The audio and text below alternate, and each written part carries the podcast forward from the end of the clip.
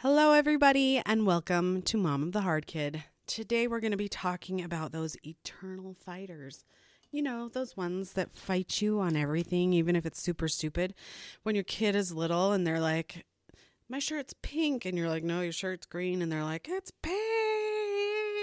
And you're like, Okay, fine. Who gives a care? It's pink.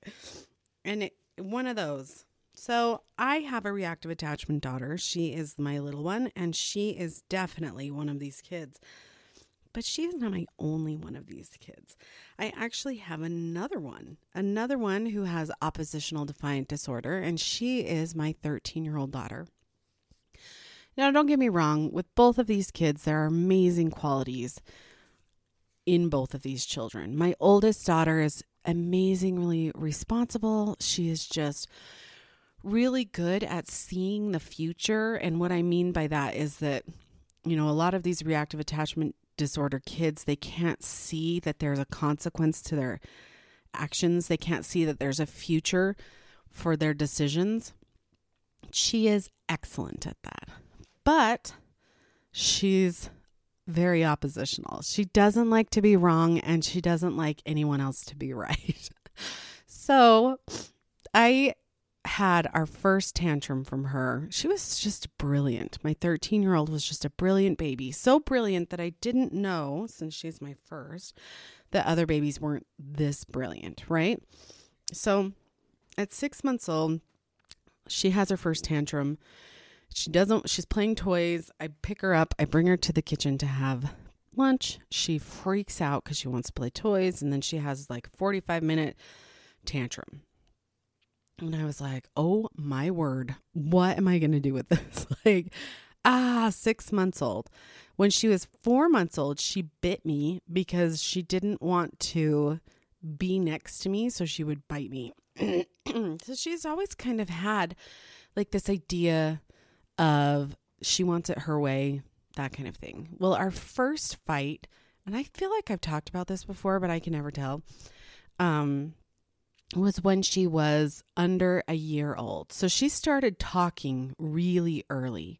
She was speaking full sentences, little ones like, I see a cat, I see a cat when she's 12 months old. Okay. So she's using words when she's 10 months old. Again, she was really smart. She just caught on really fast. So here she is. She's probably about 10 months old. I could verify it, but it doesn't really matter and she's we're inside the house. I, I'm sure I've talked about this. And above the house comes a helicopter. And she looks at me and she goes, Airplane. And I said, No, helicopter. And she's like, No, airplane. no, helicopter. Because for some stupid reason, I was like, No, she needs to know this is a helicopter. and she's like, eh, pain. Anyway, it was this ridiculous fight, and I was not backing down because for some reason I thought she needs to know for factual reasons that this is indeed a helicopter because we lived in a helicopter zone where the helicopters flew over all the time from the hospitals and stuff.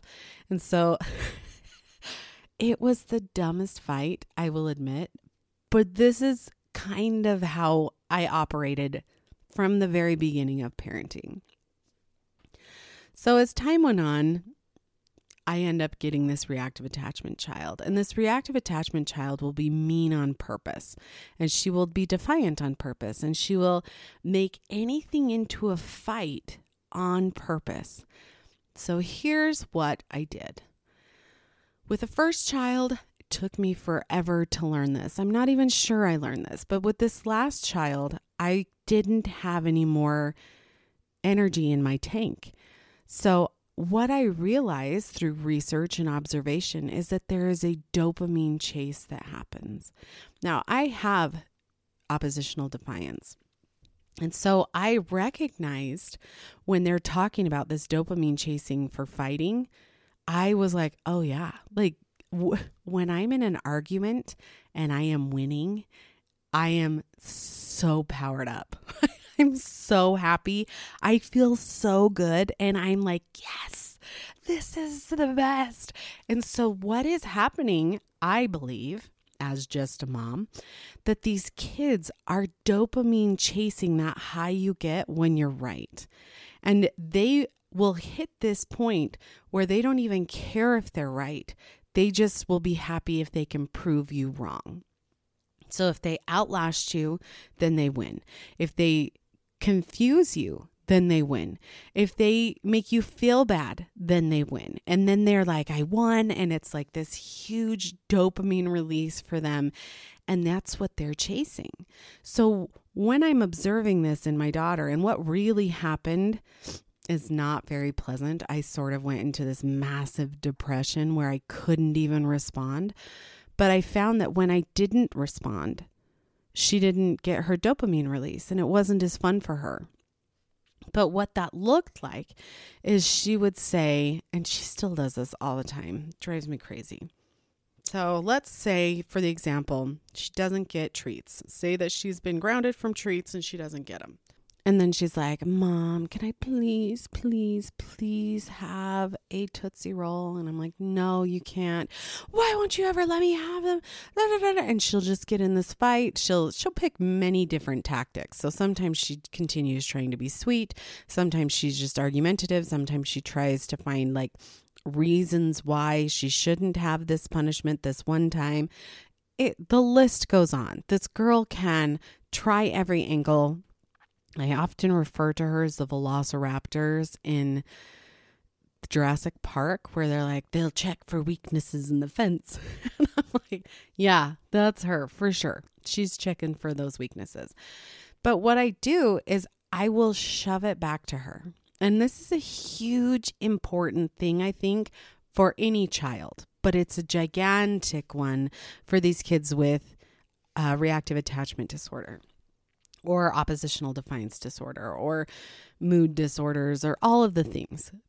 So, what I would say is, you know, mom, can I have a Tootsie Roll? And I'd be like, I'm sorry, you have definitely not earned a Tootsie Roll and I would put it back on her because if I was making it her responsibility, then she didn't have as much to fight over. And if she really had been in a behavior that was good, I could say, you know what? You've been really good lately. I'm not giving you a Tootsie Roll because you do terribly with sugar and you're grounded, but you can have this bag of chips or something. Like, I, there was always an option I could give her if she was being good which for a long time rarely happened. but going back, always shift it back. You're such a jerk, mom. You won't let me do this. Well, I will when you earn it. You can have it when you earn it. I'm not giving it to you at this point because you have not earned it because of your behavior was bad. This was a game changer. Never take it upon yourself when the child needs to learn personal accountability, personal responsibility, it is so good for them. And don't deny them this opportunity when it also saves your sanity. Also, I think it is a really good time to bring up real feelings during these conversations. So, my example here is my daughter wanted to go to a birthday party. Now, birthday parties terrify me. She gets overstimulated, she gets crazy. And then she gets super mad that she doesn't get to have her the cake or whatever that's there. It is a disaster slash nightmare. So I say to her when she's like, Can I go? Can I go? Can I go? Can I go? And I say, You know what? You do terribly at birthday parties. You get too hyper. I won't, mom. I promise I won't. I won't do it. I won't do it. I won't do it. And then, then I say, you know what, you're going to have to show me in other times that you can actually control yourself in high hyper type situations before I'm going to allow you to go to this kind of birthday party. No, mom, no. Sorry, you have not shown me this in the past. So I'm not going to allow you to do this. But if you can change your behavior in those situations, then I will absolutely let you go to parties in the future. But I will, mom. We're not talking about this anymore. We're done. Until you have shown me, I am not going to allow you to do this because of your behaviors in the past. And sometimes, you know, we'll we'll hit this 30 minute, but I won't, another chance, please, please. And we'll hit that for a very long time. But I just I'm not wrong. I'm speaking factually. She does genuinely not do well in those situations and I genuinely am willing to let her develop and let her do something better in the future. So I can rely on the fact that I am speaking non-emotionally, I am speaking factually and and then it ends. And sometimes I do have to say, "Hey, little lady, enough. I'm not talking about this anymore. I've already told you every piece. If you'd like to go sit on your bed and think about it, you're welcome to do that." Now, sometimes this does not work and you end up with the kicking and the screaming and the throwing things and all this stuff. I mean, these kids have the emotional control of a tornado. So sometimes that's going to happen, but the what I'm trying to do with my daughter is say, "You know what? you are going to have to learn personal responsibility by the time you're 18. You're going to have to learn that it's part of life. You're going to have to learn that your actions have consequences, and sometimes those consequences are bad if your actions are bad. And you're going to have to learn these things. And I would rather you learn them when you're younger than have to try and start teaching them to you when you're older. Now, some of you have kids who are already older, and I think that it's fair to sit them down and say, I know this hasn't been how you have been raised, but if I want you to be a successful grown up when you are 18, you're going to have to learn these things younger. Do you want to be a successful grown up when you're 18? Would you like to be able to live on your own at some time? Would you like to be able to have a family? Would you, because a lot of these reactive attachment kids I found actually have a really strong desire internally to have a family because in their minds, I think there's this built in love obligation with a family of their own. And when you look at the responses of people on the reactive attachment parent support page and they talk about how the the people who look like they've gotten over it tend to be the ones who have a family in the future. So there is a really strong desire in a lot of these children to have a family even though they don't really know what that means. So when you say, hey, if you would like to have this, then I need to help you be the most healthy person that I can help you be. I need you to, I need to help you to be the most responsible person I can help you be because I want that for you. And right now, if I give in to these things, these stupid things that end up having you constantly repeat the same issues and the same bad habits, then you're not going to achieve this other thing in the future. Now, I know some of you are like, whoa, that's a little heavy handed. My kid's only six. I'm going to tell you if your kid has reactive attachment disorder, if your kid has disinhibited social engagement disorder, if your kid has oppositional defiance disorder, if your kid has the explosive, I think it's called DMDD, but I forget what it stands for at this moment. If they, oh, it's like a mood disorder. If they have these things, then they really need to have the future pushed in front of their face to say there is a future that is going to happen and your actions actually impact the future. Because, especially with reactive attachment disorder kids, there is a disconnect. They can see a future and it's imaginary and it's like not tethered to reality at all. And it's going to be amazing because every reactive attachment disorder has better people outside of the house, has they're going to be a billionaire. They're going to ha- never have to work a day in their life. They're going to have everybody always want to give them stuff. Like there's just a disconnect from reality that happens with these kids. And when you have a child that has serious needs, you need to get them in a place where they can learn to put the ground underneath their feet instead of just having them float around in whatever imaginary world that they create for themselves. I think the imaginary creation world is fairly you know common with most kids but i think that regular children and i say that meaning they don't have these types of issues i truly don't think there's a quote unquote regular child on this planet but i think we're all unique and i think it's great but when you have these kids with these serious issues i think just like if you had a child who had really low muscle tone, you would really focus on getting them their muscle tone, right? Or if you had a child that could not read, you would focus in on that area and try to get them to learn to read because you know as an adult how critical it is to have your child be able to read when they're adults. Is it the most important thing on the planet? No, but you know that it will make their life better if they learn how to read better. And with a child with low muscle tone, there are plenty of people who have no muscle tone who are wonderful on this planet, but you as an adult know that it is better to be able to have muscle tone. It's just a an easier part of life. And of course, you would want that for your child. So, when your child has these serious mental issues, these mental issues with in our case, reactive attachment disorder, disinhibited social engagement disorder, attention deficit disorder, when they have these issues, then it is absolutely critical to, as early as possible, to get them to realize that they are accountable for their actions. A lot of kids with ADHD just tend to, you know, chase that dopamine. They tend to have no inhibitions or very little. And they tend to only think of the now and not think of the future. So that in a way is like a a muscle that needs to be built up because when they are older and they still are chasing that dopamine and they're still uninhibited, then they're going to chase the wrong things a lot of drugs, a lot of alcohol, a lot of dangerous behaviors.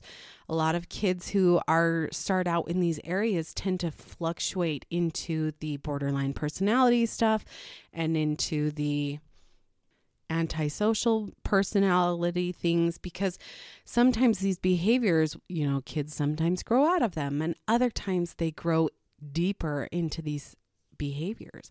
If you cannot get your child into a better mental state, some of the kids then spiral into a worse one. Now, I know, I know, parent, you're probably like, holy cow, stop talking about this. Talk about happier, hopeful, like hopeful things. I want good things for my kid. And this is where I'm going to say, this is a good thing for your kid. This is that little step that you get to take that will benefit that kid. So when you are saying, Hey, Tommy, I know that you're 17 years old. Here's your timeline for the future. Here is what I want for you. You're welcome to tell me what you want for yourself, but I am going to do these behaviors to try and make what's best for you by the time you're 18. And they might not understand, they might not, but you can give it to them honestly, tell them exactly why you're doing it that way, and then say, So the reason I am making this action is because I want what's best for you when you are 18. And I have used these words when my child was three years old because that is when things were hardest. That is when I'm zoning out. That is when I am disassociating. And that is when I am having to really fight myself to keep going in the morning, you know, to be like, okay, I have to parent her still. I have to do this and and I and I had to approach it in this way. Now, a lot of people think that parenting kindly means sugarcoating things, means shoving things out of your child's view, and um, letting your child kind of run their childhood. I completely disagree. I think parenting kindly means telling them why you're doing the things that you're doing so that they can wrap their head around it. And if you explode, which I don't know who doesn't explode sometimes, maybe somebody out there that's really amazing. But if you explode, then explaining to your child why you exploded. Explaining to them, hey, I'm so sorry. I reached the end. I know you know what that feels like. I am sorry that I did it. Let's start over and try again. And then when they explode, you can say the same thing back to them. You can say, Hey, I know you reached your limit. We need to try again. You know, this, this, I have one of my kids, whom I won't even tell you which one, not my youngest, explodes like 19 times a day. and the, I understand exploding. There are times when the most random times someone will do that one thing and then I'm like, rah, rah, like, stop it. I've asked you to stop. Like, it, it's amazing. And so, and I'm just kidding. It's not amazing. But so she will do this so much. And I try to be understanding and I try to correct her behavior and I try to do all these things. And she'll say, But you do this. And I'll say, I know, but I don't do it 18 times a day. I do it once every 18 days. Like, I don't do it this often. We need to be able to figure out how to make this less. This is important that we reduce the amount of times you do this. So, when your kid is arguing with you, it is best to put the responsibility back on them in a very factual manner. So, if you're getting upset, you are going to feed into their dopamine. You're going to feed into their need and desire to continue to fight because fighting gives them that emotional high. Now, if they were wolves, this would be a very beneficial thing for them. Or if they lived, you know, in the caveman times, then it would be a very beneficial thing for them to be able to constantly be able to compete with anybody around them. But in our society today, it doesn't work out in the same way when you're a kid. Now, I will even tell my children the traits that drive me crazy about you are going to be great when you're a grown up. I want you to have these traits I just want you to know how to use them correctly. Because when my daughter, the oldest one, is fighting me and she wants it her way and she wants it her thing, then I can see that in the future there will be times when that will be an absolutely wonderful thing for her to be able to do. But she needs to be able to harness it and she needs to be able to use it for good things. And that is what I tell her. And to be open and honest about it is a really important way to raise these children. These children have communication shoved in their face nonstop. It's not like a hundred years ago where, you know, you sent your child out to play and maybe they had a friend or two who talked to them.